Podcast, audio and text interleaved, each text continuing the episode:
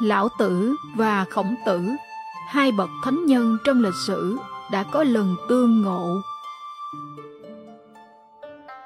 Cuộc đàm đạo của các ngài đã để lại giai thoại ngàn năm. Khổng tử trầm mặt ba ngày không nói sau khi bái kiến lão tử trở về.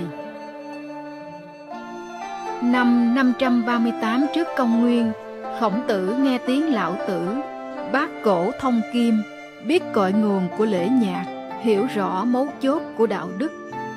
Nên ông đã lên đường sang Chu, tầm sư học đạo. Thấy khổng tử xa xôi ngàn dặm đến, lão tử vô cùng vui mừng.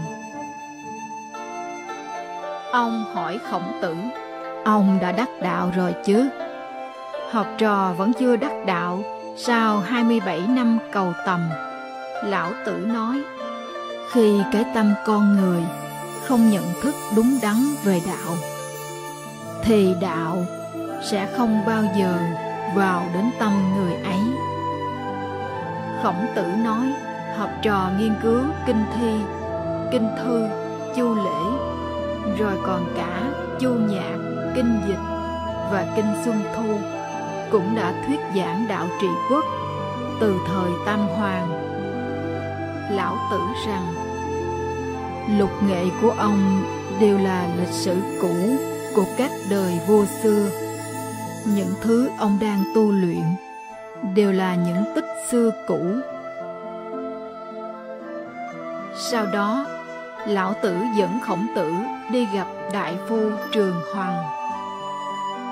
Trường Hoàng cực kỳ tinh thông âm nhạc, truyền thụ cho khổng tử nhạc luật, nhạc lý. Truyền rằng, sau này khổng tử có lần được thưởng thức nhạc vũ đại thiều thì ngay người khoan khoái miệng không còn biết được mùi vị suốt ba tháng ròng ông cảm động than rằng không ngờ nhạc lại có thể đạt đến cảnh giới kỳ diệu như thế. Đây chính là điển cố. Ba tháng không biết mùi vị thịt được ghi chép lại. Khổng tử lưu tại đây vài ngày, rồi từ biệt lão tử. Lão tử tiễn đưa ông rồi nói, kẻ phú quý tặng người của cải, kẻ nhân nghĩa tặng người lời nói.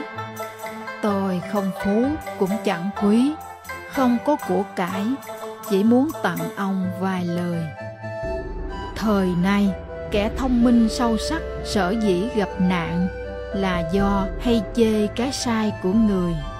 Kẻ giỏi hùng biện, thông hiểu sự việc gặp họa liên miên là do hay vạch ra cái xấu của người. Là bậc làm con, đừng cho là mình cao. Là bậc bề tôi đừng cho là mình hơn. Khổng tử bái lại, học trò nhất định ghi nhớ trong lòng. Khi hai người đến bờ sông hoàng hà, nước sông sóng cuộn đục ngầu, âm thanh như sấm động. Khổng tử bất giác nói lời thương cảm. Nước sông cuộn chảy không ngừng, cuộc đời con người qua đi chẳng dừng sông chẳng biết chảy đi đâu, đời người chẳng biết đi về đâu. Nghe vậy, lão tử nói, con người sống ở giữa trời đất, nên hòa cùng trời đất là một thể. Sinh ra trong tự nhiên, chết trong tự nhiên, thì bản tính không loạn.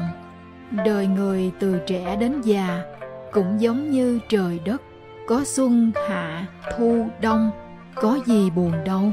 Lúc sau, lão tử chỉ con sông, nói với khổng tử. Ông sao không học đức của nước? Nước thiện, không tranh giành. Ở nơi mà mọi người đều ghét, đó là đức khiêm nhường. Nước mềm mại, yếu đuối, nhưng những thứ cứng rắn không thể thắng được, đó là đức nhu khổng tử nghe đến đây bỗng bừng tỉnh tiếp lời mọi người ở trên cao riêng nước ở dưới thấp mọi người ở chỗ dễ chịu riêng nước ở chỗ hiểm trở. Mọi người ở chỗ sạch sẽ, riêng nước ở chỗ dơ bẩn. Chỗ nước ở là chỗ mà mọi người ghét, thì ai còn tranh giành với nước đây? Chính là cái thiện cao nhất của nước. Lão Tử gật đầu. Ông là người có thể dạy được. Rồi tiếp. Bậc thánh nhân hành sự tùy theo thời vận, bậc hiền giả ứng biến tùy theo sự việc. Bậc trí giả vô vi mà trị vì cai quản, bậc đạt giả thuận theo lẽ trời mà sinh ra. Lão Tử còn khuyên khổng tử ông nên bỏ cái ngạo khí trong lời nói và biểu cảm, xóa bỏ cái chí dục ở dung mạo. Nếu không, người chưa đến mà tiếng tâm đã đến, thân chưa tới mà gió đã động. Hiển lộ phô trương, như hổ đi trên phố, ai dám dùng người. Khổng tử vô cùng cảm phục. Lời của tiên sinh là từ đáy lòng mà vào tận tâm can của trò. Học trò cả đời không quên. Nói xong, khổng tử từ biệt lão tử, đi về hướng nước lỗ. Suốt ba ngày từ chỗ lão tử trở về, khổng tử im lặng không nói năng gì. Học trò ông lấy làm lạ, thắc mắc hỏi, khổng tử lúc này mới đáp cảnh giới tư tưởng của lão tử, như rồng ngao du trong thái hư huyền ảo.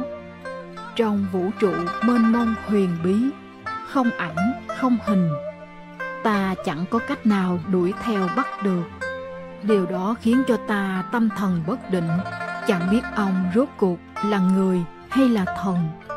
Lão đàm thực sự là thầy của ta.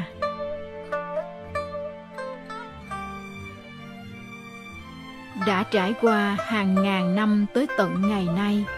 Những tư tưởng sâu xa, thâm thúy của lão tử vẫn là những lời răng dạy vô giá đối với hậu nhân.